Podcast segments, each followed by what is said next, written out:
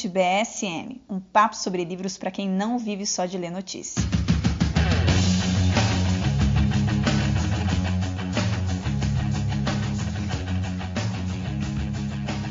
Olá, ouvintes! Estamos iniciando mais um podcast Estante BSM, um podcast que faz parte do jornal conservador Brasil Sem Medo. Para conhecer melhor nosso jornal e ter acesso às informações e análises feitas diariamente por nossos colunistas, acesse brasilsemmedo.com e seja um dos nossos assinantes. Para aqueles que já são nossos assinantes e ouvintes, lembro vocês que temos cupons de desconto para a compra dos livros aqui comentados lá na nossa livraria. Para isso, acessem livrariabsm.com.br e aproveitem. Me chamo Stephanie Onesco, sou historiadora e professora e no podcast de hoje, iremos debater um livro de alta cultura para nós conservadores, intitulado A Beleza Salvará o Mundo. Usaremos para essa discussão um exemplar da Vide Editorial de 2020, segunda edição, com tradução de Marcelo Gonzaga Oliveira e prefácio de Rodrigo Gurgel. O autor do livro é Gregory Wolfe, que é escritor, professor e editor. Wolff é um dos pioneiros do ressurgimento do interesse na relação entre a arte e religião. Professa um humanismo cristão que se apoia em um pensamento não ideológico e independente, que procura nas artes uma verdadeira expressão do nosso tempo, sem perder o seu diálogo com a tradição artística que marcou nossa cultura. Nasceu em Nova York em 1959 e é mestre em literatura inglesa pela Universidade de Oxford. Conosco, mais uma vez, o diretor executivo do jornal Brasil Sem Medo, Silvio Grimaldo. Silvio, seja bem-vindo. Oi, Stephanie, tudo bem? Muito obrigado por nos receber mais uma vez aqui nesse podcast. E pela segunda vez, contamos com a participação do dono do podcast, Oliver Talk, e subdiretor do Senso em Comum. Seja muito bem-vindo, Oliver. Um prazer tê-lo aqui novamente. Pô, o prazer é todo meu, Stephanie. E obrigado também por elevar o meu, meu cargo lá no Ciência Comum como subdiretor. Ah, é? Elevei é. o seu cargo? Foi isso que chegou é. até mim, viu? Obrigado, espero que o Morgan também aumente meu salário, agora que eu sou subdiretor. Opa! Então né? tá certo. Então temos que fazer a renovação de currículo aqui, viu? Que foi que chegou é, até mim. Ou seja, é uma profecia, recebo, como dizem os pentecostais. Isso! Recebo na minha vida. Muito obrigado. Então, Sabe que se o, se o, se o Morgan é. aumentar o salário, vai ter que fazer rachadinha, né, cara? Exatamente, pode, queremos. Aí você pode mandar um pimba lá na nossa live. ai, ai, maravilha. Bom, eu... e por último, pode falar, pode falar. eu falei, vocês querem é, que o Ministério Público apareça lá, pô. Tá louco. Olha só, né? E por último, mas não menos importante, Contamos com a participação de André Barreto, que é professor de Filosofia e História, co-host do podcast Oliver Talk, aluno do professor Olavo de Carvalho, editor e tradutor. Seja bem-vindo, André. Prazer ter você aqui novamente. Stephanie, prazer é meu. Obrigado aí por, por pela recepção, por mediar aqui a nossa conversa. E aí, obrigado, Silvio, Oliver. Estamos junto aí para falar desse livro brilhante a beleza salvará o mundo do Gregory Wolfe. Isso. Bom, vamos lá então, né? Vou dar um breve resumo da obra aqui para os nossos ouvintes e a seguir vamos entrar no debate e nos comentários acerca do livro.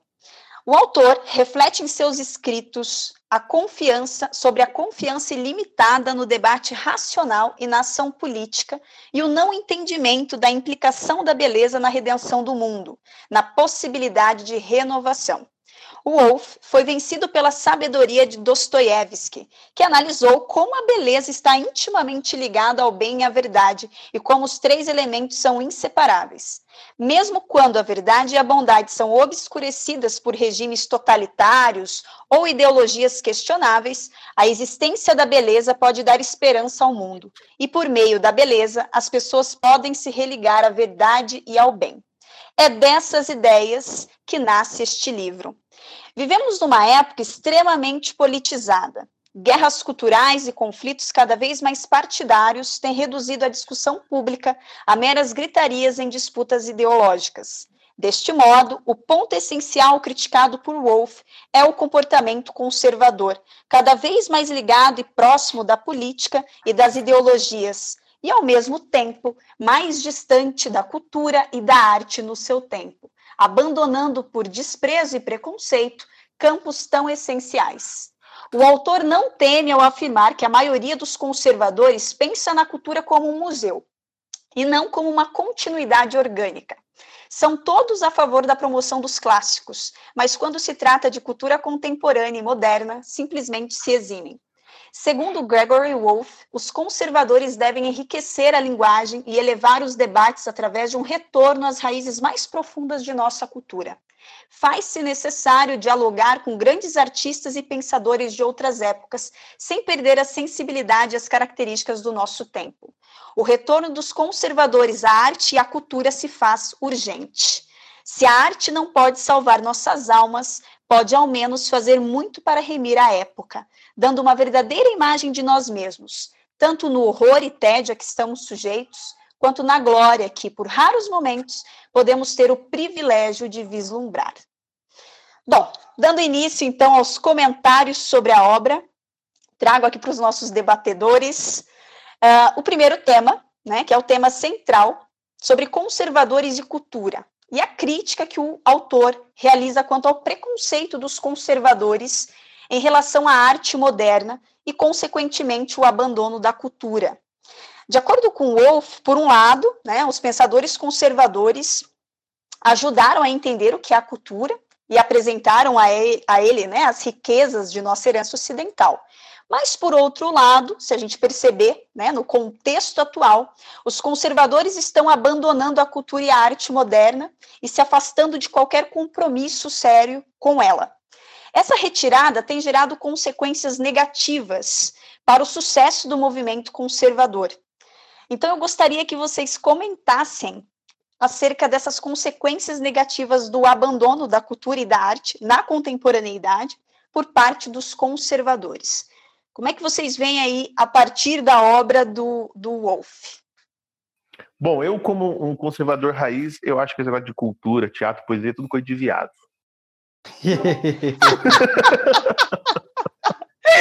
oh my God! É. Então fala aí. Eu também acho. O negócio é, é fazer alguma coisa, pô. Ficar lendo livro. É, eu acho o seguinte também, acho o seguinte também. É, eu e o Silvio, quer dizer, o Silvio e eu, somos humildes, né? Eu, o Silvio é um simples diretor executivo do, de um jornal, eu sou só um subeditor de outro jornal. Agora tem um cara aí que chega dando carteirada, sou aluno do Lavo. Já que ele é aluno do Lavo, então ele começa falando, né? É, tem que deixar o, piló, o pilósofo. Verdade, verdade. Pilota aí, ô Silvio.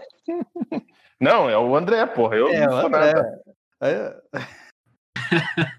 vamos lá, então, né? Quem sou eu? Vai lá, André só, só um mero leitor aqui. Não, é só ainda antes dessa questão, dois recados prévios. Primeiro, assim, pode parecer rasgação de seda, mas assim, parabéns à Vide por, por publicar esse livro, né? É o tipo de livro que discute questões essenciais que a gente não vê ou não veria no Brasil, seja ele sendo escrito por algum brasileiro ou, ou sendo editado. Né? Claro, aí surgiu a Vide, né? A Vide tem essa vocação publicou um livro como esse.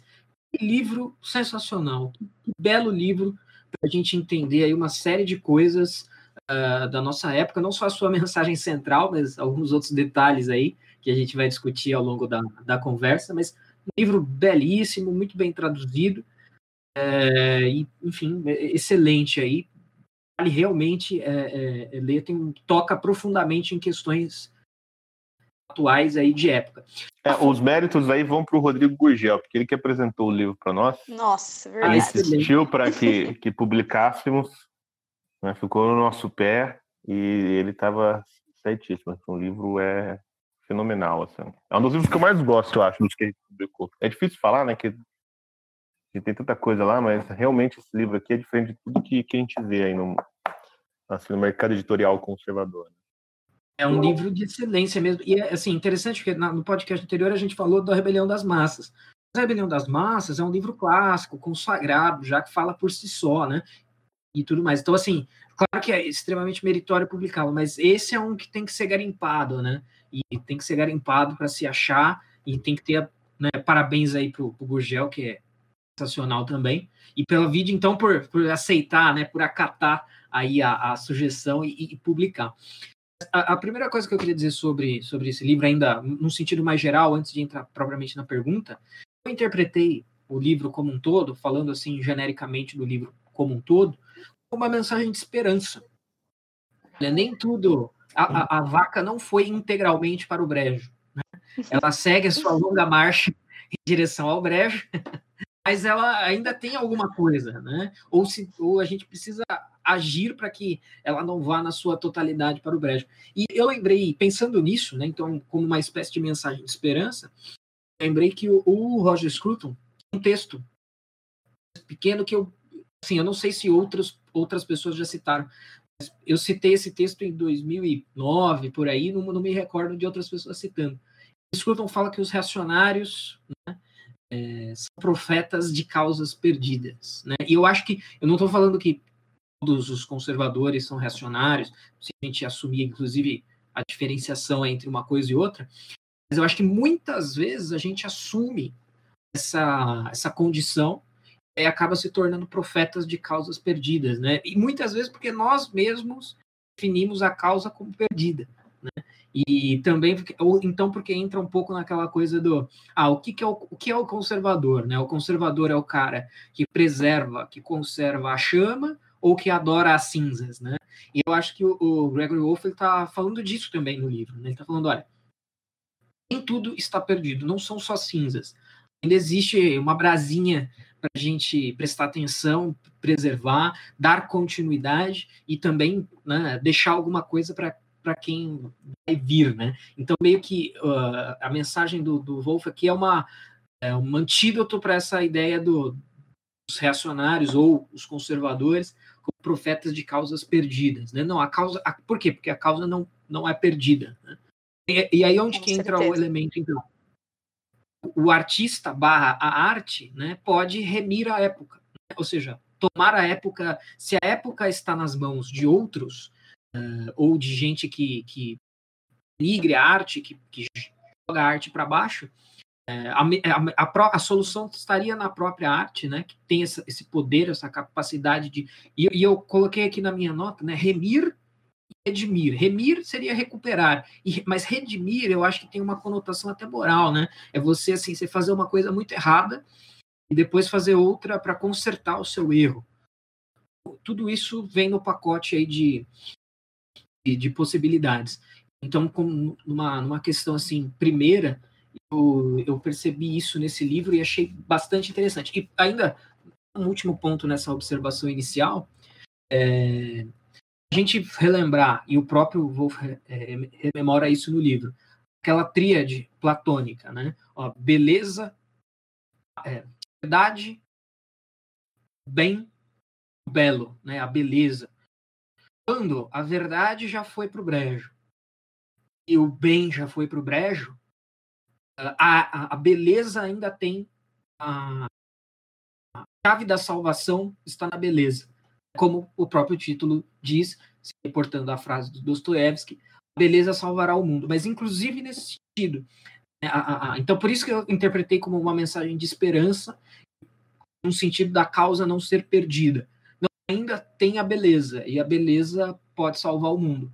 Nesse sentido da, da arte do artista recuperando a época. A chave, então, então se você quer recuperar a verdade, recuperar uh, o bem, uh, o caminho pode estar nesse terceiro elemento aí, ou neste elemento dessa tríade, é, que é a beleza.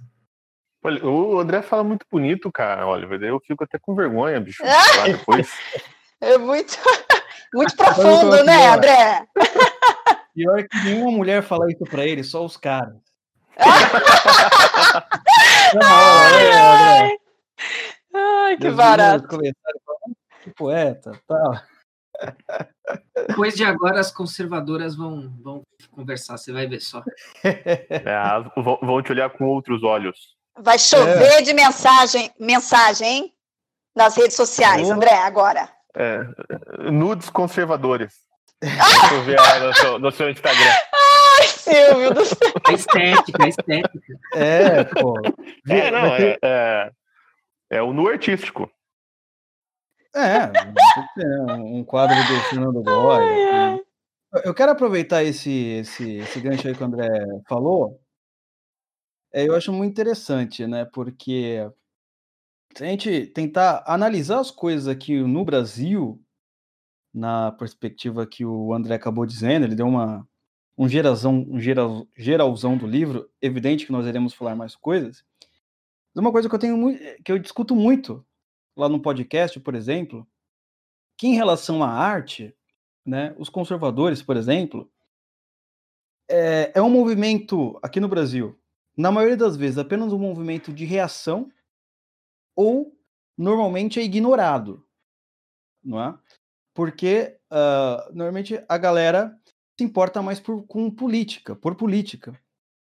Evidente, né? Por que política?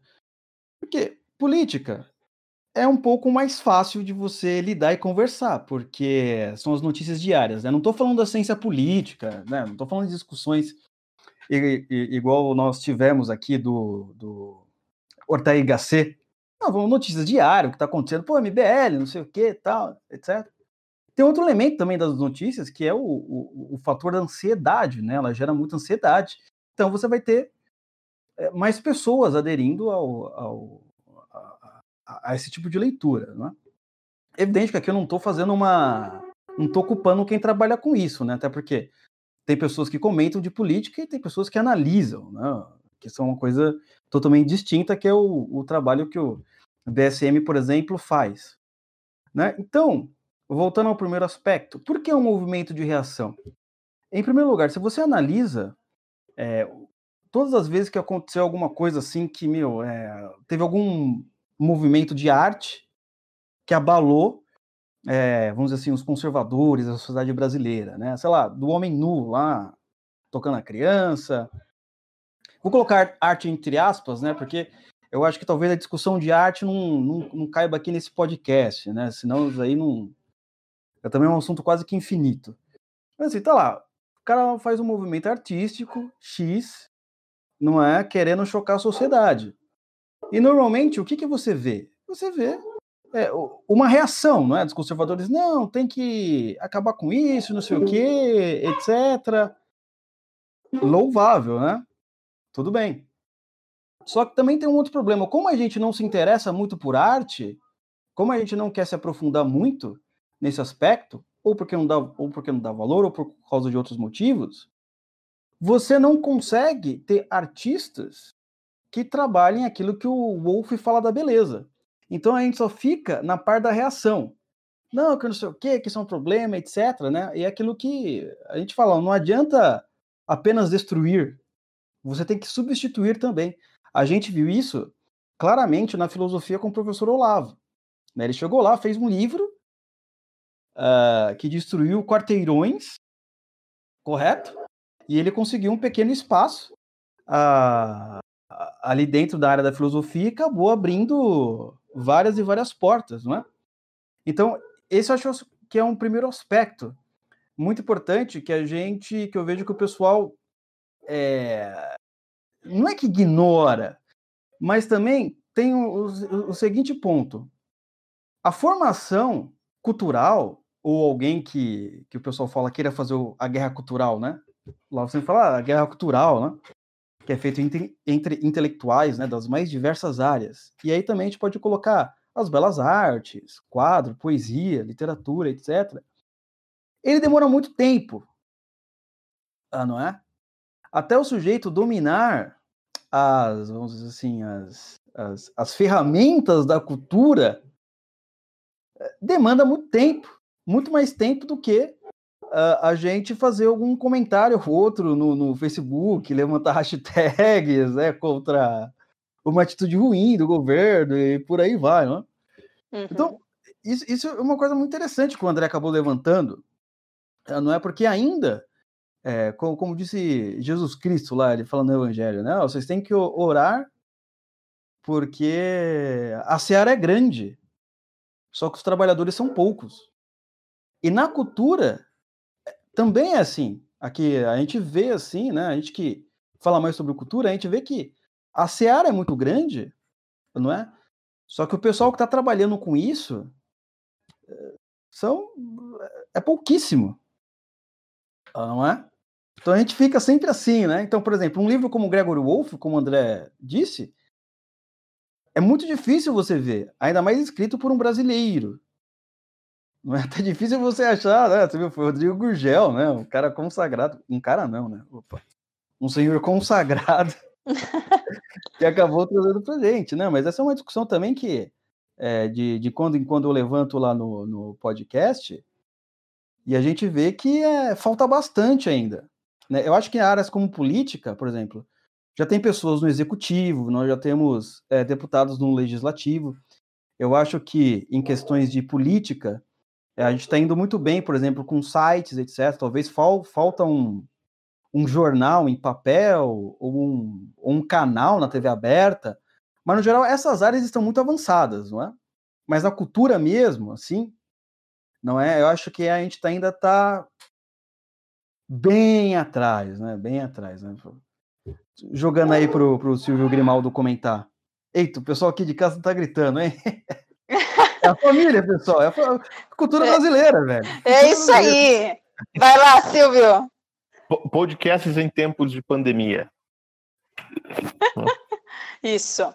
Bom, essa relação entre, entre cultura e conservadores, ela é, é extremamente delicada, como o, o, o Gregory Wolfe trata no livro, né, quando ele conta a experiência dele, né, na, na formação dele na universidade, depois da experiência dele como jornalista da, da National Review durante a eleição do, do Ronald Reagan, né, que é, é, um pouco análogo à nossa, né, hoje.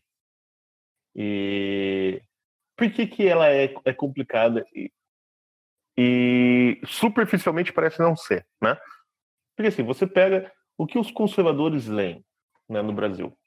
Bom, eles vêm primeiro Olavo de Carvalho, né? É, supondo que eles leem uns livros do Olavo de Carvalho, né? Aí depois eles leem todos aqueles autores Você que foram generoso. apresentados pelo, pelo é próprio Olavo.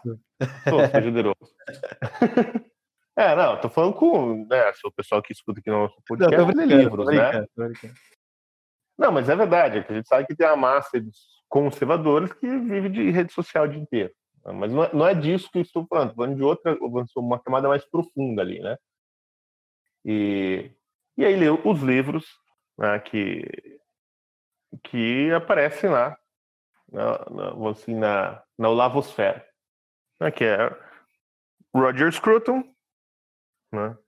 sei lá, o Roger Kimball, acho que o pessoal deve ler aí no Brasil, não sei se tem, aqui no Brasil, não sei se tem algum livro do Kimball traduzido, né?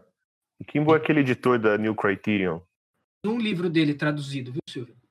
Que é o Radicais da Universidade, será? Acho que é esse, né? Não, minto. Tem esse, tem outro. Outro. Vou procurar aqui, eu já, já falo. É, esse Radicais da Universidade, aliás, é muito bom. E qual é o nome daquele outro, aquele outro escritor conservador que todo mundo gosta? O Russell Kirk, que aliás foi aluno, foi professor, né, do, do Gregory. Outro livro do Kimball é o Experimentos contra a Realidade. Ah, é que esse é sobre arte moderna.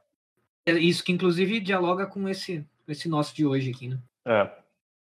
E, enfim, todo mundo falando de cultura. Né? Você pegar o Roger Scruton, embora ele tenha assim 37 livros com o mesmo título, né, que é conservadorismo, né? É, o que é ser conservador, como ser conservador, por que sou conservador. né? é, ele tem vários, assim, né? É, vê, a, a, maior parte da produção dele, na verdade, é sobre cultura. E, e na minha opinião, os melhores livros dele são sobre cultura. Né? É, ele tem um livro que eu tenho uma edição em, em, em espanhol, eu não sei qual, qual, que é o título dele em inglês, nem sei se tem em português. É, mas em espanhol ele é um. É, é, chama. Como que é?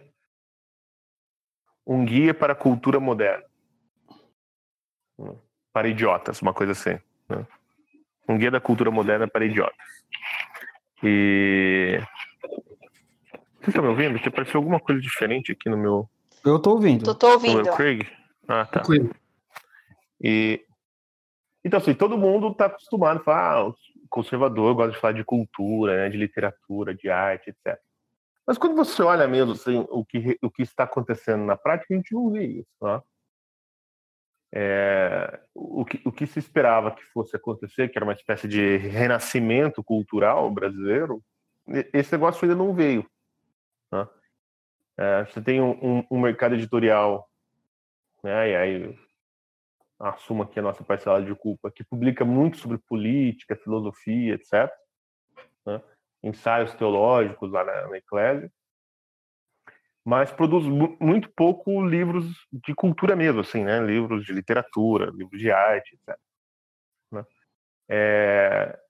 Então você não vê esse movimento, né? O que, o que tem, e isso que eu acho legal que o Gregory Wolf chama atenção, é assim, a posição normalmente do, dos conservadores com relação à cultura é de que a cultura morreu, né? Como eles dizem assim, em algum momento entre 1300 né, isso, isso, exatamente. No fim da Idade Média ali, né, depois de São Tomás de Aquino, né, em algum momento entre 1300 e 1914. Né? Por exemplo, para o Morgan deve ser em 1914. Não, tudo acabou. Morreu, morreu depois do livro de Jó. acabou. Foi, Mas... foi de Abraão a Jó, ou de Jó a Abraão, né? Que dizem, sei é. lá, quem veio primeiro. É, morreu. e, e aí o, os conservadores eles, eles, tendem a tratar a cultura como de fato uma peça de museu. Então eles querem conservar não um, um corpo vivo, mas uns quadros na parede. Isso. Né? E esse é o, é o grande pecado. Quando a gente olha para o movimento conservador brasileiro hoje, ele é assim. Né? Ele é feito de muito ativismo e muito, e muito pouca contemplação, né? tanto da verdade, da beleza e do bem.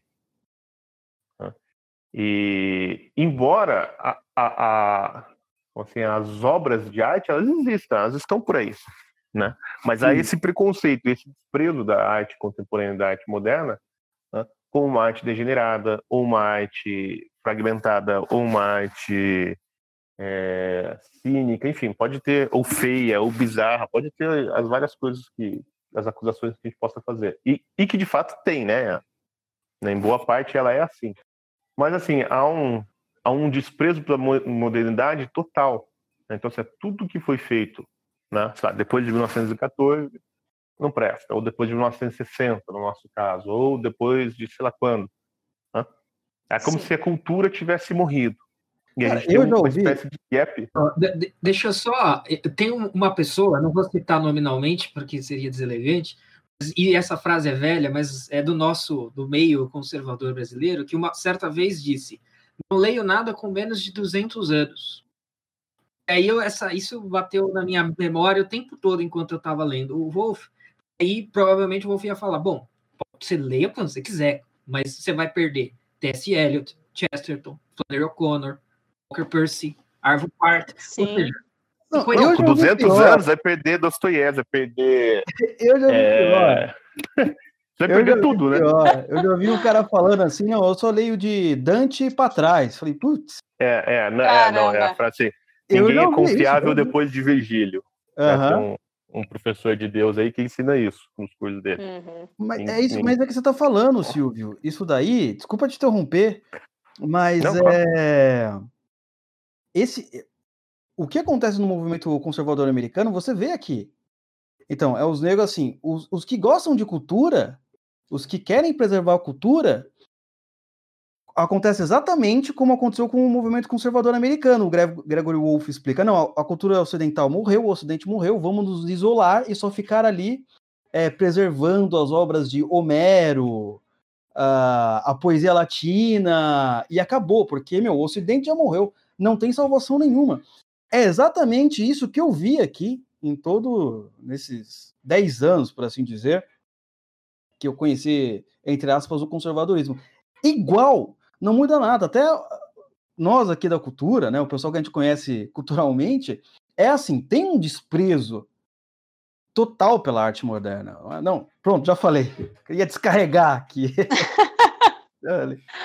é. E, e é claro, assim, há coisas que são de fato desprezíveis né, na arte moderna, isso ninguém, ninguém pode negar. Né? Há um uso político né, da, da arte. No século XX, sobretudo, né, porque as coisas se complicam muito entre, entre é, comunistas e reacionários, conservadores e liberais, etc. Né? E há um, um, processo muito grande de politização da, da cultura em geral, né? da literatura, das artes plásticas, do teatro, etc. Né? Do cinema. Mas, no meio de tudo isso, né, existe, assim, a, é como o, o, o Wolff coloca, né, uma forma de é, dramatizar né, a, as questões da modernidade é, que, com, com, uma forma que você não tinha antes. Né? Não tem como você fazer um, sei lá, uma, né, uma, é, uma peça clássica a respeito da modernidade, porque a forma tem muito a dizer. Né? A linguagem com que com que essa dramatização da nossa condição de, assim, de homens modernos aparece, né? a forma manda muito. Que é, por exemplo, toda a análise que ele faz sobre a poesia do, do Eliot, né? no final das contas é isso. É... Então, assim, mas existem formas, é, maneiras legítimas, né, que, que, com que isso é dramatizado, que por mais que, que o sujeito seja lá um esquerdista louco, né, ou um católico fundamentalista, né, é, ou um ateu pirado, ah, assim, a, a sensibilidade imaginativa do sujeito, né, ela pode se comunicar para todo mundo, entendeu? A, uhum. a imaginação do cara está acima da, da sua ideologia, né? É, visão ideológica. Para mim, o caso clássico assim são dois do Brasil, né? Completamente diferentes um do outro. Né? É que é o Graciano Ramos, que era mais comunista que a peste, né? e que era incapaz de escrever um livro comunista. E o Otávio de Faria, que era um sujeito super católico, conservador, né? E também que era incapaz de fazer proselitismo religioso né, nos seus romances. Né?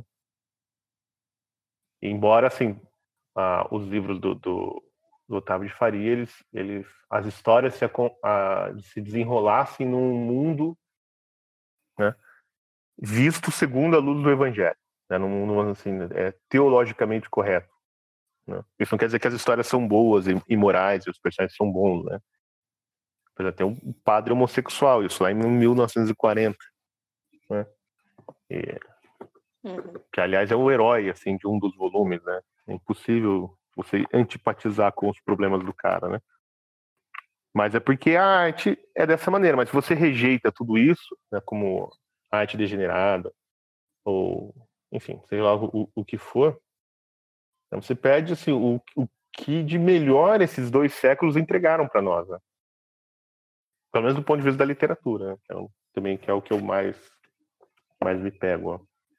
E eu acho que o, o, o ponto central aí dessa primeira parte do livro que ele, que ele, que ele pega é justamente isso, assim, assim, essa, esse preconceito que os conservadores têm com a arte e com a cultura, né? embora gostem de falar pelo nome dela o tempo todo.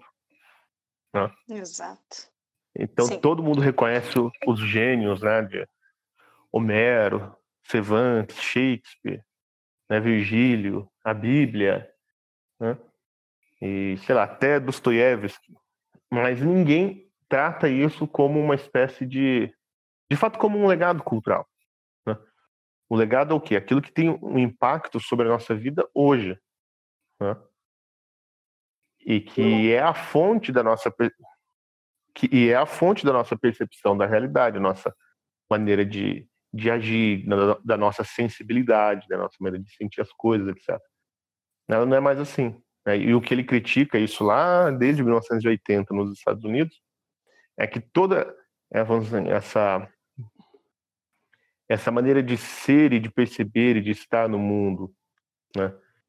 que a gente poderia ter aprendido com a com a variedade das formas de expressão artística, a gente tem substituído pela linguagem da política.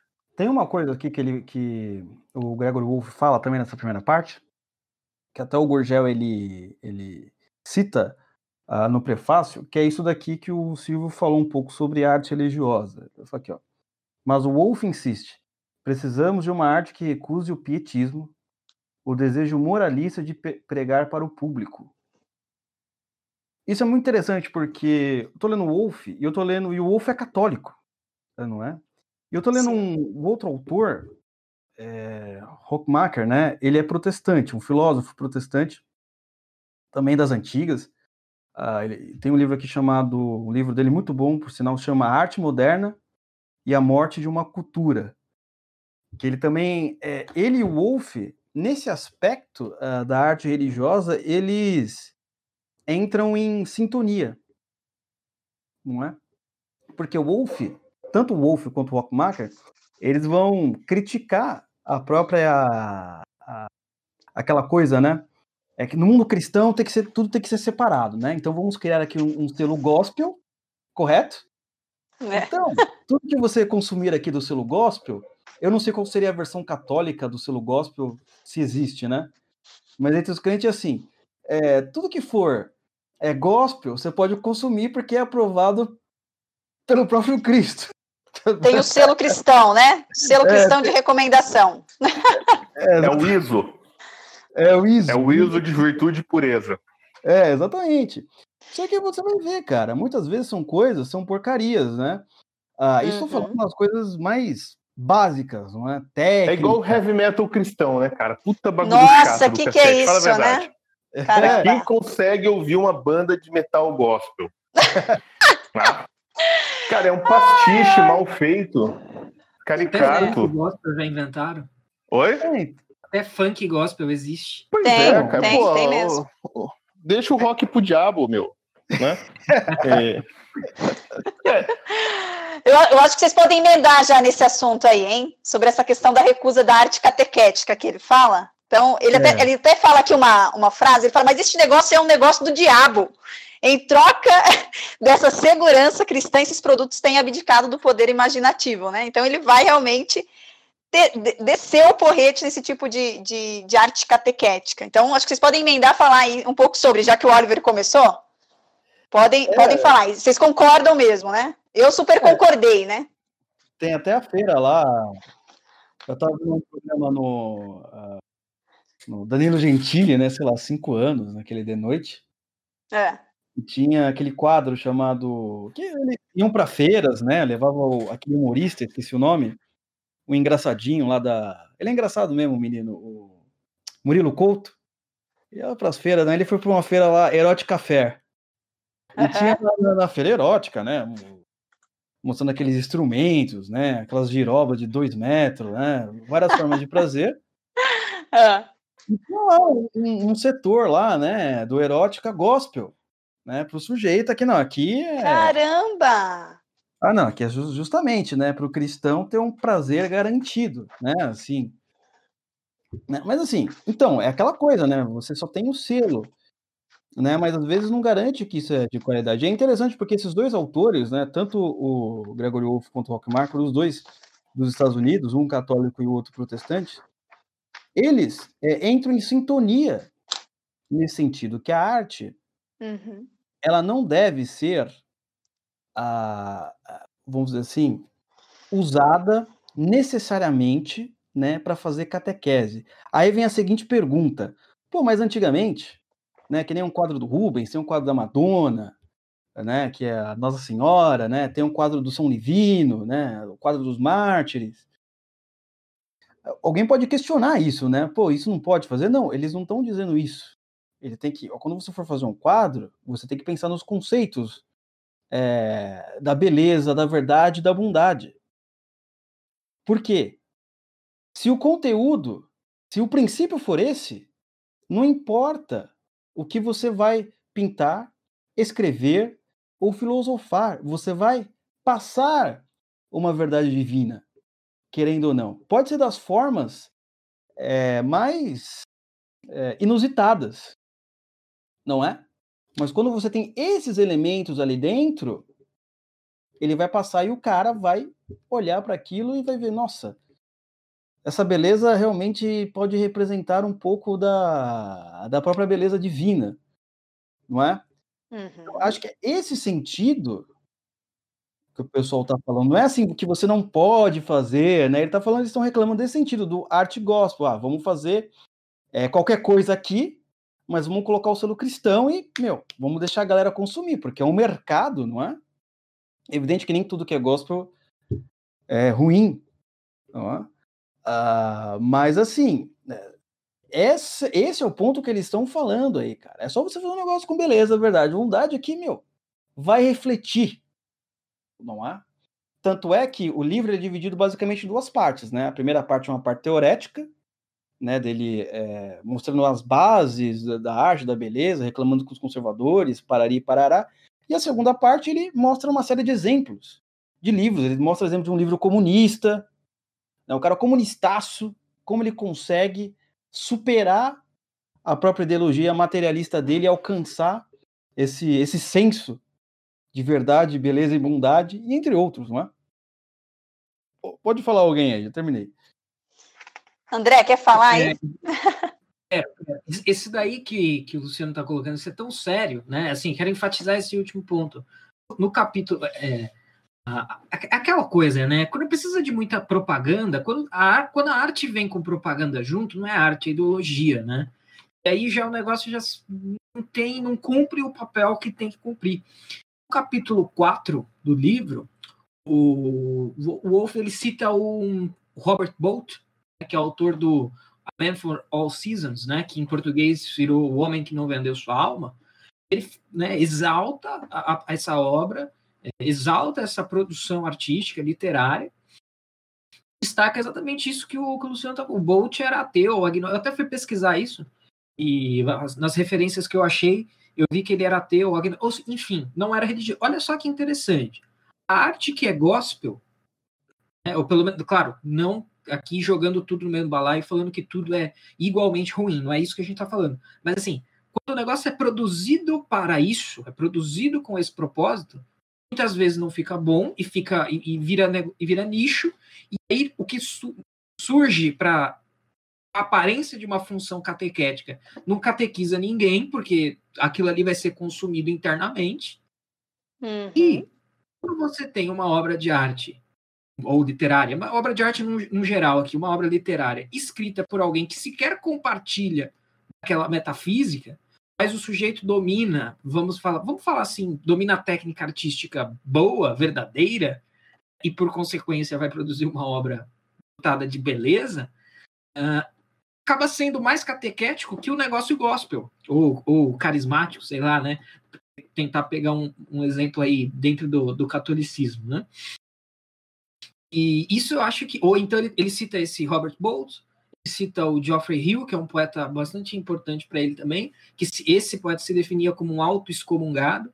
Quando você analisa a, a sua é, obra, você vê que tem ali uma mensagem que talvez. E o, o, próprio Wolff fala que ele, ele, se, ele retor, retorna e chega à Igreja Católica por meio de obras de arte, né?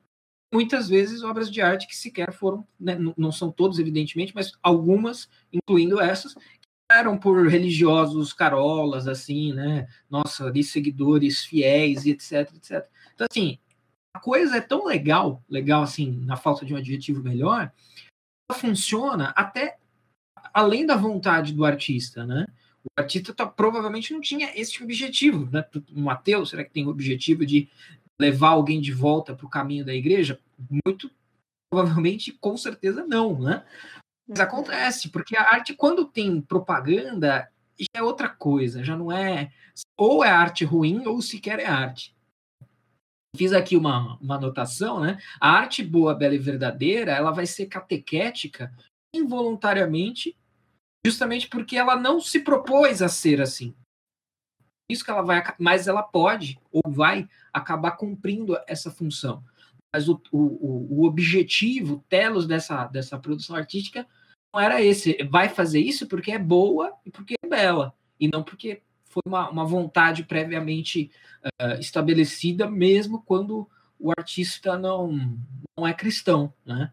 Antes de passar a bola, eu queria só rapidamente voltar na questão do preconceito dos conservadores com a arte moderna, é, quando eu estava lendo isso, eu me lembrei muito daqueles vídeos do aquele vídeo clássico Paul Joseph Watson, né, que fala um monte de palavrão, fala a arte moderna é lixo, é merda, é não sei o quê. E, e, veja, não, aquilo não está errado, porque os exemplos que ele está mostrando ali é, tão, são verdadeiros, ele não, não inventou aquilo ali.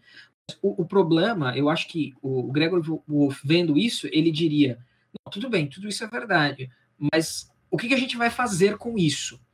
A gente vai abandonar o terreno, aí a gente pode pegar aquela metáfora da política de que não existe vácuo de poder. Então, nesse sentido, também não existe vácuo cultural. Os conservadores fazem o diagnóstico, né? eles detectam o problema. Tem um problema com a arte moderna, em geral, digamos. Aí o que, que a gente vai fazer? A gente vai buscar o que é bom, a gente vai produzir. Se não tem nada bom para buscar, a gente vai fazer o que é bom? Não, a gente vai tirar o time de campo. Bom, se tirar o time de campo, alguém vai colocar o time em campo. Mais ou menos como na política não existe vácuo de poder, o poder vai ser preenchido. Quem que vai preencher? A concorrência, né? Aqueles que vão fazer mais arte ruim, vão piorar o que é inimaginavelmente ruim já, né? Então, beleza, o diagnóstico não é exatamente dizer que o diagnóstico está errado, mas é um diagnóstico, digamos que incompleto, né? Então, o vídeo do a, a Prager University recentemente fez um vídeo, um vídeo ah, nessa, nessa mesma toada também que te leva a concluir que, putz, tu, todas as produções artísticas, uh, principalmente ali no caso de artes plásticas, né? Mas é tipo é tudo ruim, é tudo porcaria sem sentido, é, não presta para nada. Bom, beleza. Aí o ponto seria o quê? Diante disso, não tomar a postura reacionária, né? O que seria o quê? E aí, num reacionário, num, num sentido bem ruim aqui. E é aquilo que eu falei, você voltar para cinzas, ficar adorando as cinzas. Não. Você tem que ver onde que tem uma fagulha, se não tem chama, onde que tem uma fagulha, e transformar aquilo numa brasa incandescente. Do contrário, o problema nunca vai se resolver. E também não vai se resolver se você só ficar pensando em política e falando de política, como a gente disse na, no podcast passado, o, o, a obra do Ortega y Gasset, né? Então a solução não está nem em adorar a cinza e nem tirar o time de campo e escalar o time no, no campo da política. Então, uhum. Observa essa, esse ponto aí com essa reflexão ainda sobre a rejeição conservadora da cultura moderna. Antes do Silvio falar, deixa eu falar aqui, Silvio, porque você vai falar bastante. Vai, tranquilo. É... Não, Silvio, Silvio é a voz, né? brasileiro. Eu lembrei, né? A gente que já é de igreja há um tempo, a gente já conhece algumas coisas, né? A gente tá falando esse negócio de mundo gospel, não sei o que, carismático e tal.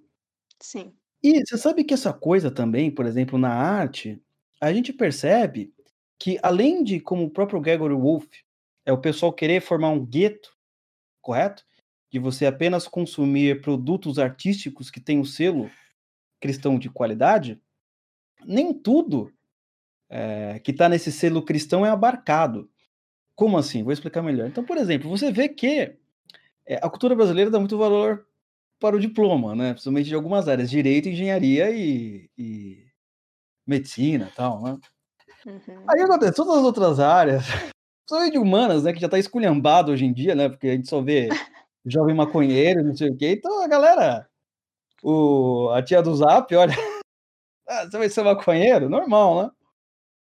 Mas isso também, eu acho que isso afetou um pouco a igreja, a, a, a, no sentido que esse elemento da cultura brasileira, não é? Não foi impedido de certa maneira, né? Porque às vezes você chega, sei lá, numa igreja católica, né? Cheio das grandes artes, né? Aí o cara fala assim: não, meu sonho é ser um artista, né? Eu quero fazer quadros de arte. Pô, por que você não faz outra coisa, meu filho? então, não, é verdade, até entre os cristãos, ah, não é? O tipo de arte que vai ser valorizada, calma aí, depende. Depende. Uhum. Filosofia, não sei um, é, arte, assim, quadro, um artes plástica, filosofia, né? filosofia é legal, né? Dá para você. Você vai usar para ser sacerdote, né? Interessante. Ah, você vai tocar uma musiquinha, vai tocar uma bateria na igreja, pô, legal, maneiro. Mas já com os outros, viu? Ah, Sim. você é um poeta. você tá. Ninguém vai dar muito valor. Então você vê que é, é até assim, você pega assim, a igreja católica e e as igrejas protestantes mais clássicas, né? Que dão um pouco mais de valor à arte, como os, os luteranos, entre outros. Até hoje, a galera não dá muito valor mesmo. Né? Até isso, vamos dizer assim. Até, até no selo de cristão de qualidade, é, algumas áreas estão excluídas, entendeu? Mas eu queria comentar, pode falar, Silvio. Não, é, é verdade o que você está falando. Assim, a arte é desprezada em vários âmbitos, né? não só no consumo, como também na, na parte da criação, né? É, então, esse negócio da, da arte religiosa, né, é, dela ser ou não ser um, um, um instrumento que carrega né, o evangelho, eu acho que ela, ela é normalmente encarada do, do modo errado. Né? Quer dizer, assim, a discussão é se a arte deve ou não deve fazer proselitismo religioso. Né? No das contas, que a gente está falando do gospel e tal. Né? Só que qual o problema? A arte, ela, ela nunca é, pelo menos aquilo que a gente reconhece como grande obra de arte, etc., uma simples é, catequese, como vocês estão dizendo, mas no sentido assim, uma, uma, uma instrução sobre o que deve ser feito. Né? A arte ela não é normativa. E eu acho que é isso que, que o Greg Rolfe está querendo dizer. Assim, a arte ela é uma expressão daquilo que é, tal como é, da, da realidade tal como é sentida e experimentada pelo artista. Né? Sim. Então, e, e, e, o artista ele fala para os seus usuários, porque a arte ela tenta buscar e criar essa ponte né, entre os homens, entre as subjetividades. E, e, eu acho até que nesse aspecto que a arte tem de, muito de religiosa, né? que ela tenta assim, romper essa barreira entre os homens e criar um, um senso de comunidade, né? transformar aquela experiência comunicável, né?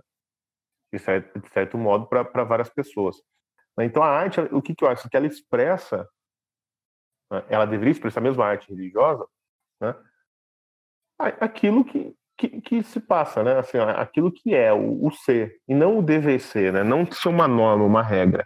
Né? E o problema que vocês estavam falando da, da arte gospel e tal, é que normalmente ele é um discurso moralista, né?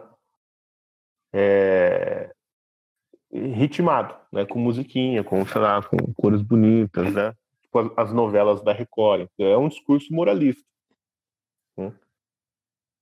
que usa uma, uma, uma alegoria, né, uns personagens, tal, conta uma historinha, mas na verdade está passando uma moral, né, a moral no sentido assim de que, ó, é preciso que as pessoas ajam dessa maneira, né. É, quando a arte religiosa, na verdade, como estavam falando né, do, do da, das grandes artes visuais, né, dos quadros, né, das pinturas religiosas, elas não, não passam isso, né, um dever ser. Por exemplo, quando né, você vê lá o, teto da Capela Sistina, né, ninguém acha que aquilo ali é uma, uma apologia né, do pessoal da academia, porque todo mundo é marombado, né, de Deus, Adão, Eva, todo mundo é fitness, né? Os quadros. É verdade. É, na, na, na, Mas por quê?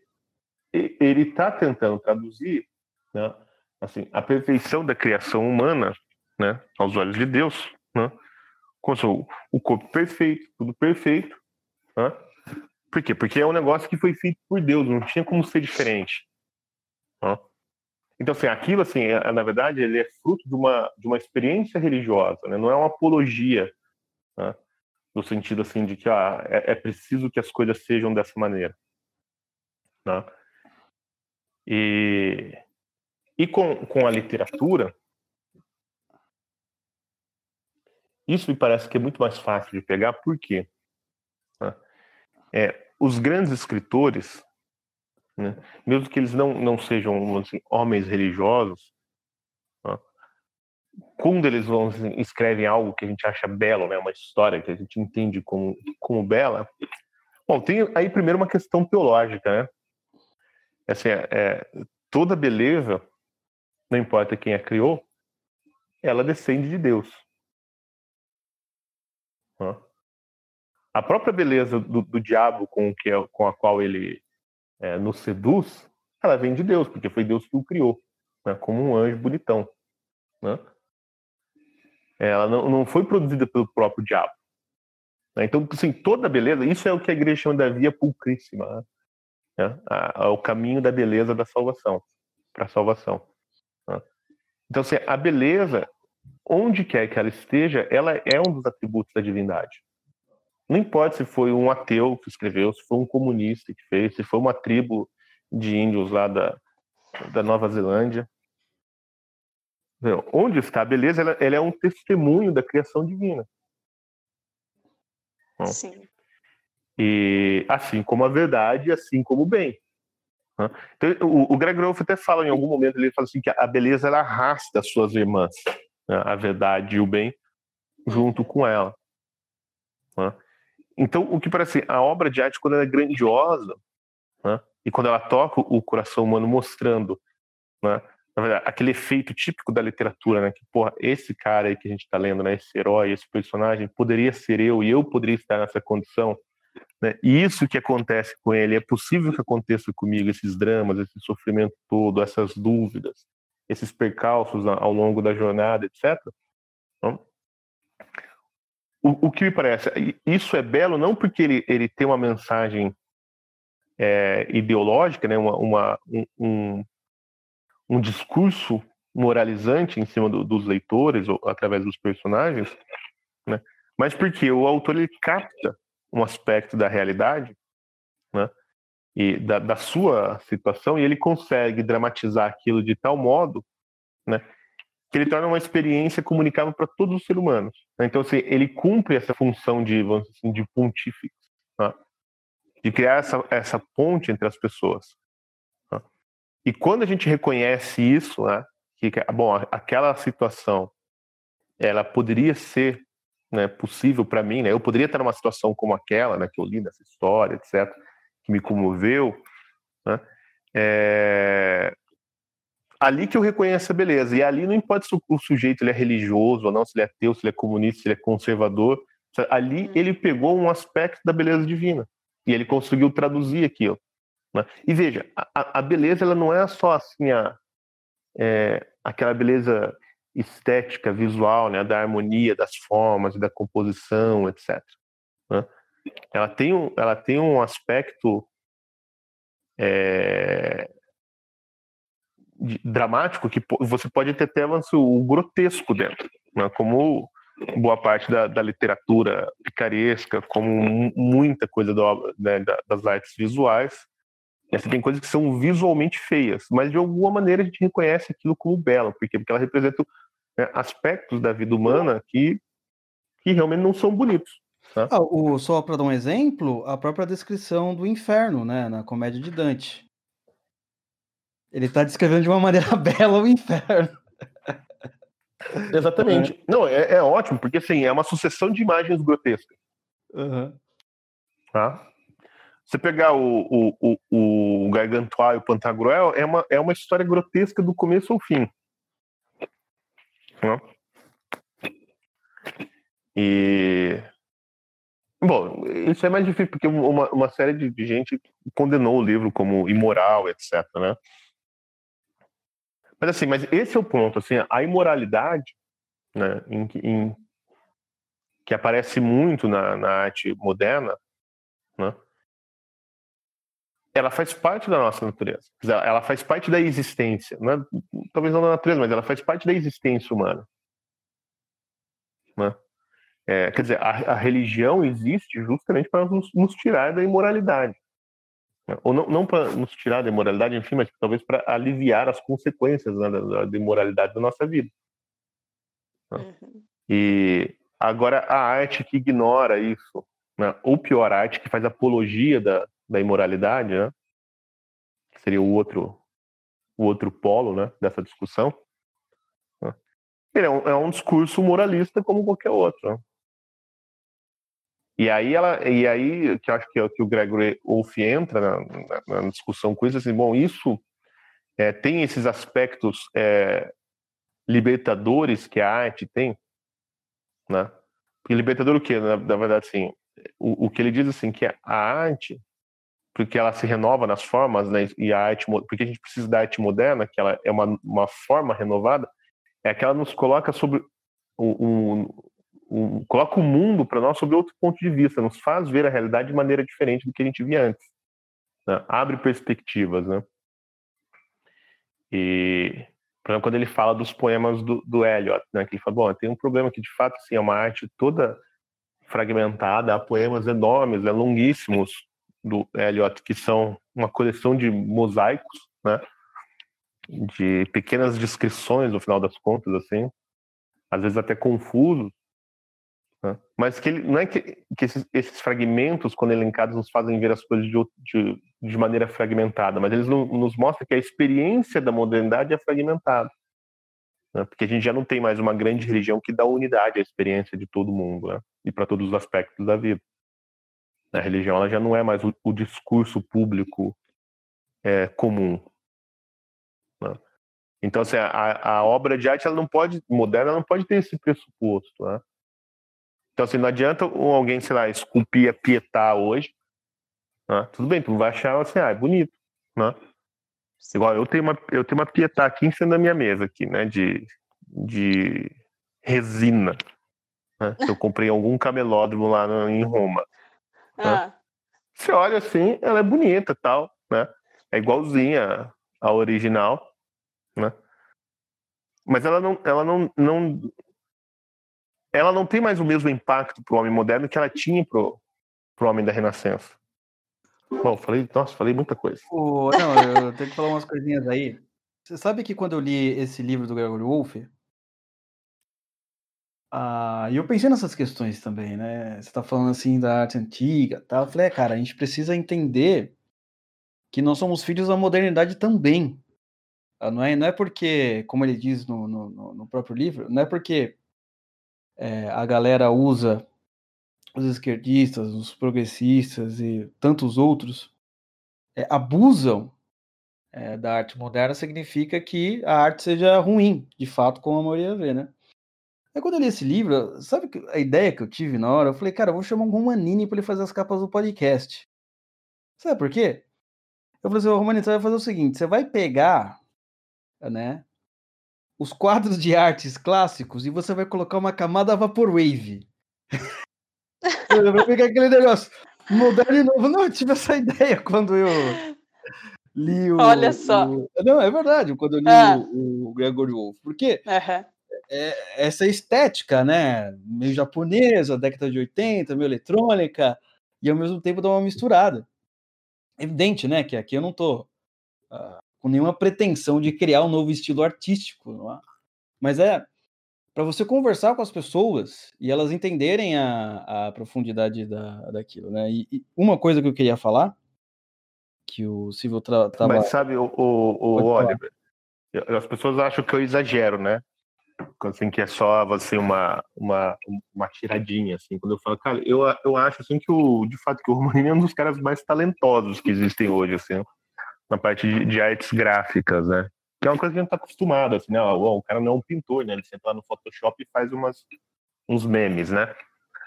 Mas, cara, mas por que aquilo, de fato, tra traduz um pouco, né? É, essa experiência, ele traduz de uma maneira visual a experiência mental de ser brasileiro né? nesse mundo confuso que a gente entrou depois de 2018, né? E que assim, que é mais ou menos essa discussão que a gente tá, assim, é, todo mundo defendendo a alta cultura, né, esses valores e tal, mas essa coisa entra na nossa, na nossa vida como entra lá na, na, nas imagens do, do Romanini, entendeu? De uma maneira meio é, zoada, recortada, tirada de contexto, misturada com com rock do diabo, né, com, com anime, com mangá, é uma maçaroca, mais ou menos como o brasileirinhos também, né? Ah, é, brasileirinho e, também, né? É. Que, que é tudo muito confuso, mas de certa maneira representa, né, assim, é, certas angústias e, e, e, e, ansiedades típicas da, da nossa geração, cara. Né? Quer dizer, então assim, a, a, aquelas coisas, né, que aquela coisa grotesca que é, por exemplo, brasileirinhos, né? Como, porra, que é um palhaço, um cara vestido de gato, né? e aí eles estão discutindo, tem um vídeo lá que eles estão discutindo esses problemas relacionados à arte, né? Eles estão discutindo aquele cara do, do site lá do Charges. E eu não lembro qual era o nome do, do, do vídeo. Né? Então, assim, a, aquela experiência está fazendo uma coisa grotesca, cheia de música misturada com cena de filme pop, assim, né? Com coisas de novela, etc. Cara, isso é, assim, é a nossa experiência. Ela é toda muito confusa e uma sorocada. E, e assim, a gente compreende o valor né, da, da, da cultura, da, da, cultura clássica, da literatura, da arte, etc. Mas a gente ainda tá, a gente vive no lixão, no final dos contos que eles estão mostrando, né? E, é, e a gente é. nunca vai ser disso. Essa é a nossa experiência da nossa geração. Talvez os nossos filhos tenham outra vida, né? Mas a nossa é essa, né? Nós nunca vamos ser homens da renascença, né? Sim. Mas desculpa, eu te interrompi aí, cara. Não, não, eh, você fez um complemento maravilhoso, né? Eu queria fazer um comentário, mas eu não sei se você vai falar, você está nos tópicos depois, ô Stephanie, sobre arte de direita, ah, não é? Não sei se eu comento agora, não sei se eu comento depois. Ah, vai, vai, vai, vai, comenta agora, cara. Eu tava. Existe, por exemplo, também uma coisa que a gente está falando sobre tudo isso, tanto sobre a arte de selo cristão. E quando a gente vai conversar sobre essas coisas, artes, né? Ah, você tem um, um princípio, um princípio não, né? Uma seguinte ideia a galera pensa o seguinte: tá, não, peraí. Você tem a esquerda política, logo você tem que ter a direita. Né? A direita vai fazer aquilo, tem as suas pautas uh, no jogo político, na guerra ideológica, e você vai ter a esquerda lá. Quando nós estamos falando de arte, o sujeito ele transfere é, todas essas ideias também para lá. Então, por exemplo, se a esquerda está usando a arte como panfletagem política, correto? Então, o sujeito do nosso lado, por assim dizer, ele vai pensar em duas alternativas. Ou a arte não presta, ou no geral nós temos que fazer uma arte de direita. Mas eu sempre pergunto, mas o que, que, que, é arte de direita? Fazer um busto do Bolsonaro? Eu não sei. eu não sei. Ai, hoje se entende por isso, né? Ai. Não, é, fazer o Bolsonaro com aquele óculos lá do Turn Down for What. É, fazer um poemas, a, poemas, ó, qual é o nome lá do. Aquele, aquele, aquele cara da ditadura lá que o Bolsonaro elogia. Ustra! Ustra. É, fazer poemas, é. ó, Ustra. Eu não sei o que é. Então, existe essa confusão também. Uh, no geral, não é? Então, assim, é, já que é, em geral, a arte da direita é a fuga para o passado mesmo, né? É buscar os autores que supostamente estavam acima da treta esquerda-direita. É, tipo, então, mas Shakespeare. o que eu estou percebendo isso daí, mas o que eu percebo no geral, uh, no que eu vou observando, é que a ideia que o sujeito tem é o seguinte: não, peraí, já que a gente tem a esquerda faz panfletagem política, logo, portanto, nós também temos que fazer nossa panfletagem. Sendo que a ideia, que nem vocês estavam falando, é simplesmente você é, entender os grandes autores do passado e tentar é, adequá-los para a era que nós vivemos. Porque, de fato, não dá para você fazer um teatro grego é, como o pessoal fazia antigamente. Óbvio que dá para fazer, né? Com, com, com coro, falando. Oliver, mas você está falando do ponto de vista do leitor ou do criador artístico, do, do, do artista? Não, tô, tô, falando do ponto de vista do, do ativista político. Ah, tá. Né? Quando fala desses assuntos, assim, né? É, então é aquilo que o próprio Gregory Wolfe e o Silvio Grimaldo citaram, né? Então você vai ter é, o T.S. Eliot, né? Como é que você faz para você pegar todo esse legado e conversar com um homem do nosso tempo. Não é? Eu acho que essa é uma das coisas também muito difícil, porque é, o pessoal não tem muito exemplo de arte brasileira feita por autores conservadores, não é? É muito difícil, já, porque aquilo que nós conversamos a, a princípio, né? No, no geral, a, aquilo que o Olavo sempre fala, né? Nós fomos um movimento é, precoce. Né? O pessoal ainda que está lidando com arte, com essas coisas, ainda estão se informando. né? Agora teve um menino que lançou um livro também, né? O... Oh, tem o Yuri Vieira também, Yuri Vieira lançou algumas coisas. É o, o outro rapaz que trabalha no, no Brasil, o BSM, Fábio Gonçalves também, né? Lançou um livro de literatura recentemente. Ah, né? Mas, por exemplo, é, às vezes tem, mas não chega até a gente, por exemplo, na questão do, do, quadro de artes, entre outras áreas. Então, ainda é um movimento que está tentando, está se criando ainda, não é? Ô, Luciano, na, nas Sim. artes plásticas, é, e aí pe, pegando o gancho do seu e do Silvio, É, não dá para a gente ter mais a Pietà, não dá para a gente ter mais a criação do homem, é, a criação de Adão, né? Sabe o que, que tem? Tem, assim, seria, entre aspas, essa, essa criação conservadora, é, o Rodrigo Hilde Honda, que é um cara que faz, ele faz, principalmente, eu não sei se aquilo se estende muito ao Brasil, mas pelo menos em termos de São, procurem no Facebook ou no Instagram depois, é um artista brasileiro e ele pinta cenas, é, cenas típicas, cenas assim, é, sabe uma casa, uma casa de pobre em São Paulo. Tá lá um pão na chapa. E porque assim, é, é isso, né? É, é, isso, essa é a, é a realidade que tem agora para ser retratada de alguma maneira, ainda que seja lida, né? Enfim, o, elementos artísticos, imaginativos e tal, né? Imaginação Sim. é um negócio muito importante do Gregory Wolfe, né? Ele fala no livro isso. Mas é ainda pegando esse gancho, né? Então, assim, esse é um artista plástico brasileiro que está retratando as cenas do Brasil profundo, digamos. Eu sei que esse conceito de Brasil profundo não se refere a, a São Paulo, mas seria a, ele, ele pinta a São Paulo profunda, né? Num certo sentido. E, mas assim, mas se você olhar, mas por exemplo, aquilo ali não é a nobreza da, da criação de, de, Deus criando o homem, não tem, mas pô, também não tem, mas não, faria, não tem muito cabimento pintar isso é, agora, né, nesse momento. Então, mas, mas assim, é, é a mensagem do Gregory Wolf. Presta atenção, tem alguma coisa. Uhum. E a, a, gente precisa apurar o olho, esquecer um pouco política, etc., e olhar. Se você olhar, você vai encontrar. Mas olha só, a descrição que ele faz num dos capítulos sobre o, o Fred Folsom, não sei se vocês já viram os quadros dele, principalmente aquele que ele comenta, que é o.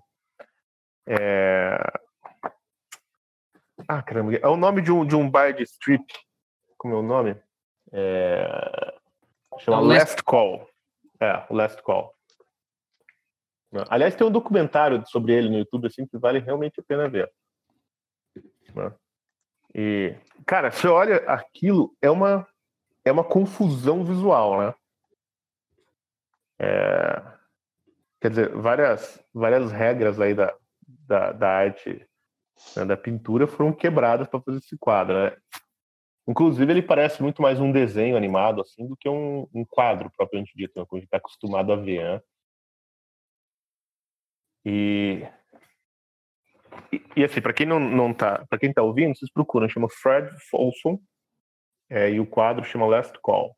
É, é um painel enorme, assim, levou quatro anos para pintar e é uma e é uma é uma cena dentro de um bar de strip que deve ter sim umas sei lá umas 100 pessoas amontoadas lá dentro e ele colocou praticamente todo mundo que ele conhecia do bairro onde ele morava, é, em Silver Spring, uh, em Maryland, que é uma cidadezinha lá de Washington. Uhum. Né, e no centro tem uma, uma, uma, mulher pelada, né, uma stripper, fazendo um strip no palco, no centro do quadro, que é praticamente uma cópia da, da Vênus de Milo, só que ela tem bracinhos, tá? ela tá segurando uhum. uma, uma, uma roupa. Olha. Tá? E, Inclusive tem ele, né? Tem um autorretrato dele no quadro no meio, entre os clientes. E aí cada, cada parte do quadro ali tem uma história, né? E uma, assim, uma das agonias né, da modernidade. E esse cara é católico. Né?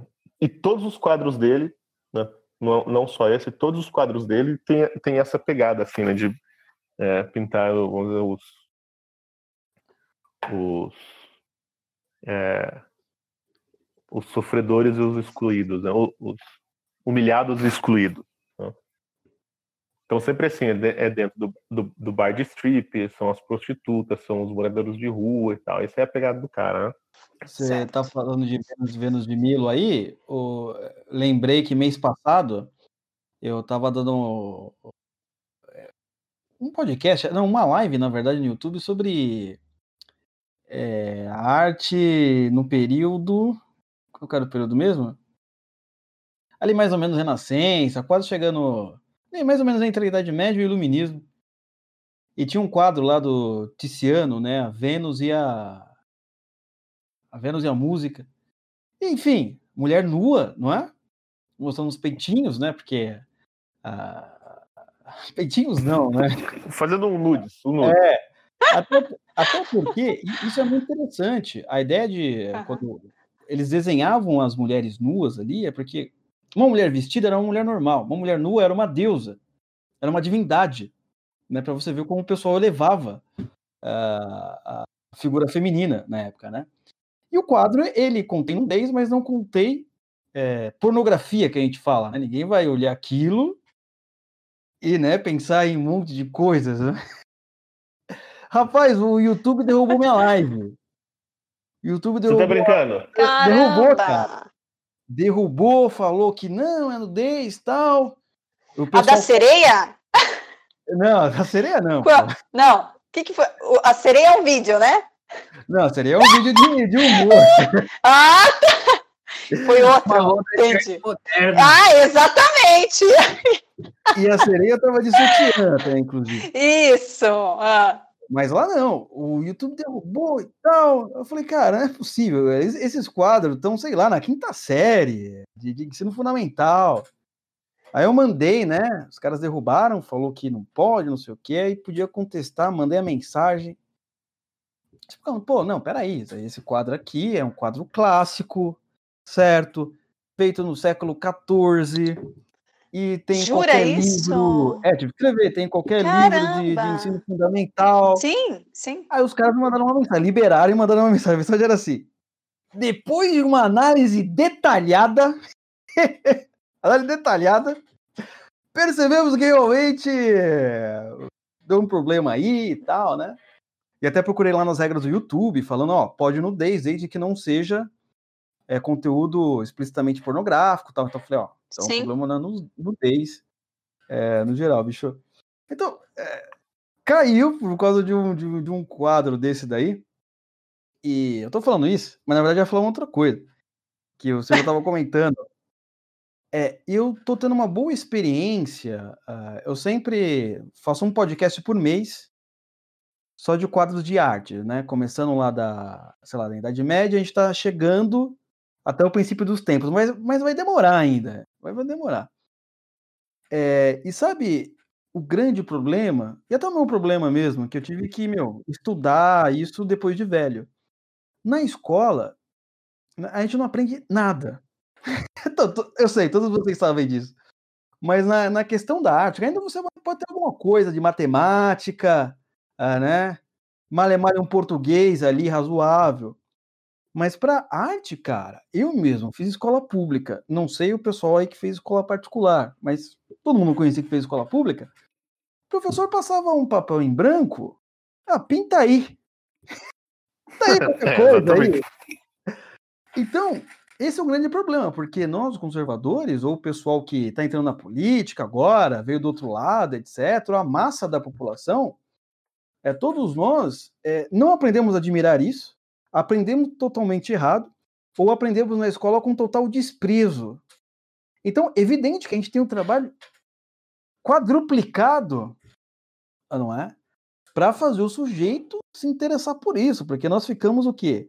20 anos na escola, ao invés de você aprender o significado, né?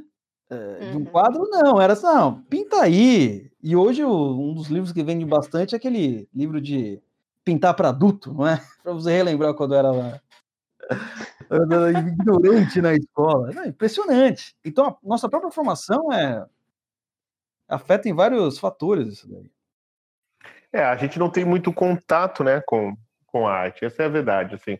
Porque você pensa, as, as, as cidades brasileiras em geral, tá, tirando São Paulo, Rio de Janeiro, lá, essas cidades do Nordeste, elas são muito novas, né?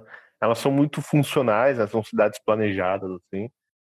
É, a, a, arquitetura, não é que ela é feia, ela não é nada, né? Ela é feita só para as pessoas entrarem ali, comprarem alguma coisa e sair. Não são não, o elemento beleza e tal não, dificilmente entra na conta. Né? E as cidades que ainda têm algum resquício disso foram destruídas, né? como por exemplo, o centro de São Paulo. Sim, né? sim. E foram destruídas assim, foram destruídas pela, pela feiura, pelo grotesco. Né? Então, assim, a gente não tem esse contato mesmo com, com assim, a beleza cotidiana, né? É. E, e, e isso é muito difícil. Então, porque, assim, porque aí, assim, o estudo da arte que você fala assim, ah, na escola a gente não aprende e tal, mas mesmo que aprendesse, ela vira uma coisa escolar, entendeu? Assim, uhum. Assim, você, vai, você vê o, contato, o, o quadro onde? Ah, no slide lá que a professora passa. Assim, é, um, é um negócio muito antigo, muito vago, né? Uhum. E ele não. E ela não, não traz assim, uma. aquela satisfação de expressão é, da, do, da subjetividade do, do, do, garoto de hoje, entendeu? Sim. Porque você vê a Vênus de Milo, porra, você tem que dar uma, uma aula de uma hora pro cara para ele entender o que é Vênus de Milo, por que, tem todos aqueles elementos, e ele ainda vai falar assim, ah, tá, tá legal, né? Mas, tipo, não é o, o mangá, entendeu? que fala muito mais pro cara do que, do que aquilo. Eu não tô falando que o mangá é melhor, tá? Não quero chocar as pessoas. Né? Mas eu quero dizer assim, a linguagem, e, e não é só a linguagem, os temas, né? A temática onde isso se desenvolve, está muito longe, né? Então, como a gente não, não tem assim, a, a experiência da beleza na, na vida real, sempre é dentro de um ambiente controlado, que é o um ambiente escolar, isso que ainda tem, né? Ou no, no, ambiente de estudo, né? Igual eu vou sentar aqui, eu pego lá o meu livro do Gombrich e vou ler e, e eu ver um monte de, de imagem bonita. E aí eu vou entender. Mas é um ambiente controlado. Então essas, essas assim, é, obras de arte, elas não estão ao meu redor. Tá? Sim. Aí o que eu tenho aqui, como um bom burguês, eu tenho um monte de imagenzinha de, de, de, de resina, né? então, tenho, burguês paraguaio, um né? É, porque eu tenho um santo aqui de resina, né? ali tem uma Nossa Senhora, né? Tem um. mais que eu tenho aqui? Tem um Dom Quixote, né? Essas coisas, assim, que é o, o, o kitish, né? No final das uhum. contas. É Mas a gente não tem experiência de nada. Por exemplo, Londrina tem 80 anos, cara. A coisa mais bonita que tem aqui são as perobas da universidade, entendeu? Sim. Não tem nada belo que te seca. Mas, né? cara, essa discussão aí é muito interessante, porque uh, o Roger Scruton ele vai falar naquele documentário, uh, como que é mesmo? A Beleza Importa? Né? Ele vai falar Isso. sobre casas, sobre casas, não é? Como a casa tem forma de lar, etc, né? Evidente, ele tá falando da Inglaterra, né? É, lá não tem as favelas que aqui tem. Mas mesmo assim, não é? Olha como a violência ela também deixa a, a cidade mais feia. Uh, eu lembro, assim, ó, eu nasci na década de 80. Então eu peguei já aquela parte que o Brasil tava, né, ficando cada vez mais violento. Mas se você perceber, é, até as casas, assim, é, na época, quando eu era criança, pareciam casas, né? ou seja, não tinham, não tinham grades para tudo quanto é lugar, grade na janela, não é? Aqueles muros altos que você vê hoje, aquelas é, cerca elétrica, é, aquela cerca lá também que tem o que te fura, cheio de proteção, sabe? Então, é, o Roger Scruton fala lá, pô, a casa ela tem que te passar uma sensação de lar. Mas não é mais isso. Você olha assim, não, não é, não é um lar, é um bunker, né? É um, é um, é um bunker, é realmente um, um lugar para você se proteger contra o mundo exterior, não é? Porque o mundo exterior é perigoso. Então, eu não moro num lar, eu moro numa fortaleza. E às vezes eu tô andando pelas ruas de São Paulo, até os lugares mais tradicionais, assim, eu fico observando, né? Falei, olha só, cara, realmente, o Roger Scruton é, falou, todas essas casas, elas tiveram que se, se tornar feias, uh, no, no, sentido mais estético, por causa da violência.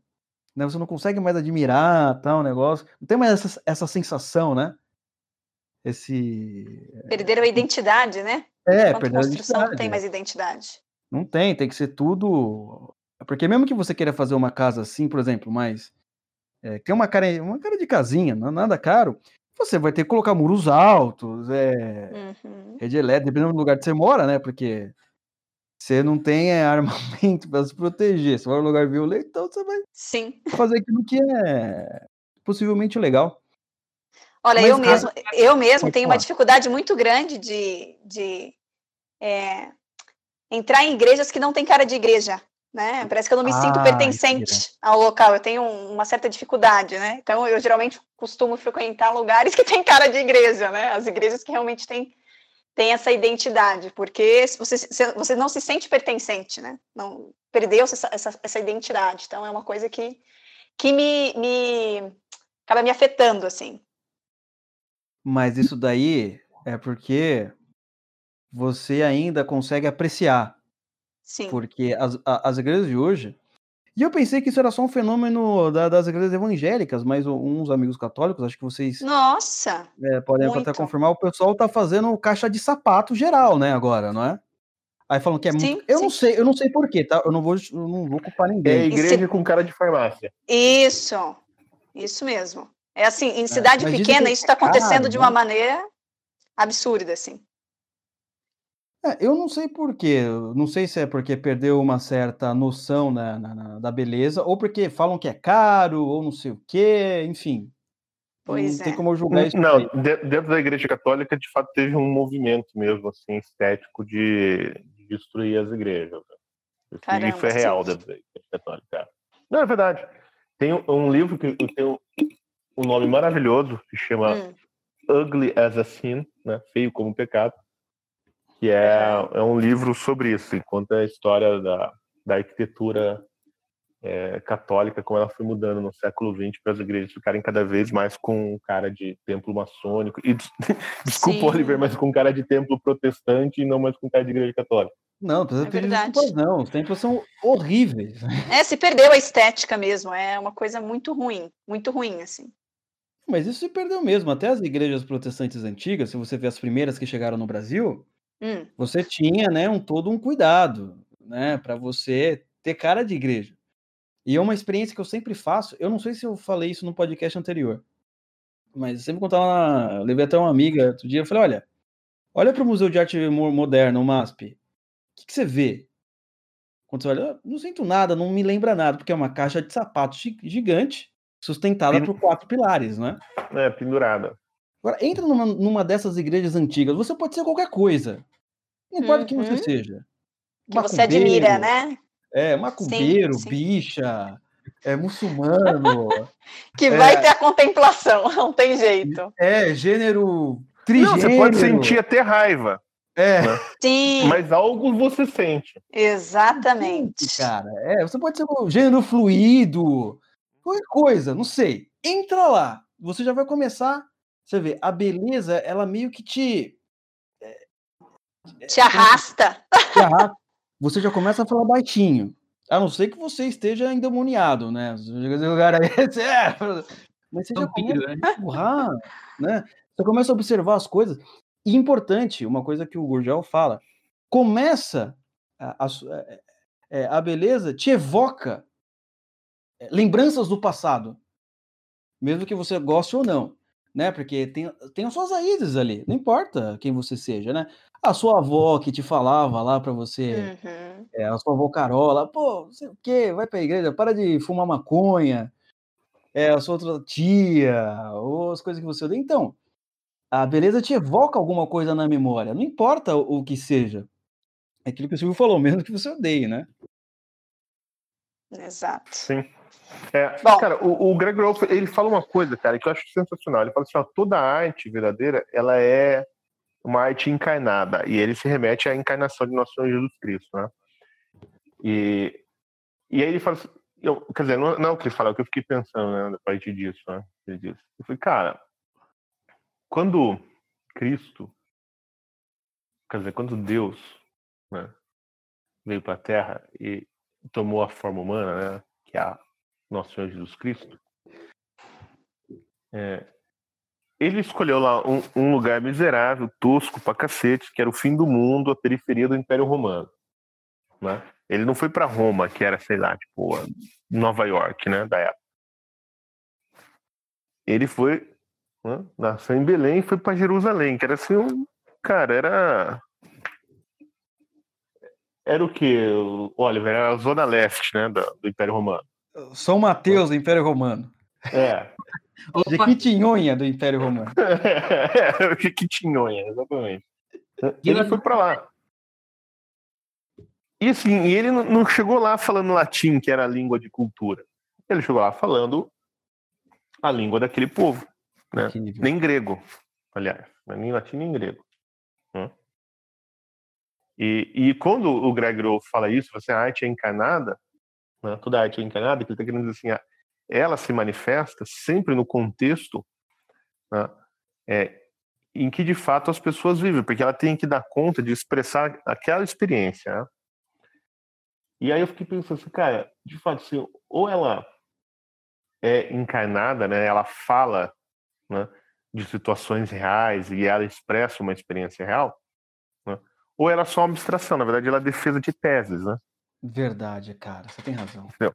Então, assim, se a arte ela não é encarnada, ela é só defesa de tese. acho que isso que a gente está falando no final das contas, assim, da arte política, da, da, arte conservadora, da arte esquerdista, da arte é, gospel, né, ou religiosa, né, quando ela, ela pode ser tudo isso, mas ela tem que estar tá encarnada, assim, ela tem que tá, ter elementos da, da experiência concreta das pessoas. Senão era só a defesa abstrata de teses, né? E, e, aí ela é, é, mera propaganda. Isso pode ser qualquer coisa, cara. Desde a arquitetura de uma igreja católica moderna, né, que Sim. quer expressar assim a nova teologia, né, em que Deus é uma abstração, etc, etc. Né, e até a literatura que é mera propaganda ideológica. E, e aí ele, ele faz um paralelo, né? Ele fala assim, ah, que daí ele, ele se converte ao cristianismo, né? O, o, o Wolf, né? Ele conta um pouco ali da conversão dele. Acho que ele era ele evangélico fala... e virou católico, não era? Mas quando é, ele era evangélico, ele, é, ele, era evangélico um pouco, católico. Uhum. Ele abandonou e depois aconteceu alguma coisa e... que eu não lembro exatamente, que ele acaba virando católico, né? É, ele, ele explica, né, que ele vai assim, porque a, existe uma espécie de, de drama dentro da Igreja Católica que trabalha as, as, várias ambiguidades, né? E aí onde ele explica, ele fala assim, é, é por isso que, que, ele fala assim, eu consegui entender, entender por que os católicos adoram o, o, Cristo, né, o crucifixo, né, e não a cruz vazia, né? Eles olham sempre o Cristo crucificado. Porque hum. ali ele representa todo o drama da humanidade, é um, uma pessoa, né? Tem assim a, uhum, tanto a face divina quanto a face humana, né, de Deus encarnado. Né? E eu não sei se é assim que vocês entendem, mas é assim que ele fala, tá? E não a, o crucifixo, a cruz vazia, né? Que representa apenas uma ideia né, hum. de Deus e da transcendência. Isso mesmo. E, e é isso que ele usa ali de meio de compasso, assim, para analisar toda, toda a ideia que ele tem, né, de arte católica e do humanismo cristão. Né? É, eu não sei porque você fala assim para mim, é, não sei assim como você É que você é protestante, né, cara? Não, eu, como bom protestante, já fiz uma nova divisão no protestantismo. Ah, é minoria aqui. Olha eu só. já fiz uma nova divisão. Eu já falei, eu sou protestante apostólico romano. Eu essa divisão. e eu posso, eu sou, vocês não podem. Eu posso, todas as divisões eu quero. Mas, cara, isso daí, você me lembrou quando ele fala do, da ceia né, do pão e do vinho, que ele vai falar que Deus, não é? É, é, é? a arte, né, que tem esse negócio do artífice, né, que é, que é a técnica. Tanto é que quando Jesus faz a ceia, ele não vai pegar é, a uva lá já direto da raiz e uh, o pão, assim, não tanto os elementos da ceia, eles primeiro passaram por uma transformação humana, por uma arte humana. Né? Teve a uva que foi, uh, enfim, não sei o processo, mas é fermentado, tal, para virar vinho, uh, não é? E teve uhum. lá o Ela trigo. foi colhida, trabalhada. Né? Exatamente. Uhum. Teve lá o trigo que foi feito todos os processos para virar pão. Então, até pro, pro, pro, pro Cristo, quando foi santificar uh, quando foi instituir é, a Santa Ceia, ele pegou, sim, um, um, um, o que de melhor o homem fazia, entendeu? Muito interessante essa parte, essa parte. Sempre quando eu olho eu choro um pouco. Choro não, é mentira, mas fico emocionado. É. Mas é para se emocionar mesmo. Bom, pessoal, nós vamos fazer uma pausa nas discussões acerca do livro A Beleza Salvará o Mundo para que o episódio não fique tão extenso e voltamos com a segunda parte no próximo podcast. É claro que aguardamos vocês para acompanhar o desfecho das análises e comentários sobre o livro. Um abraço e até o próximo!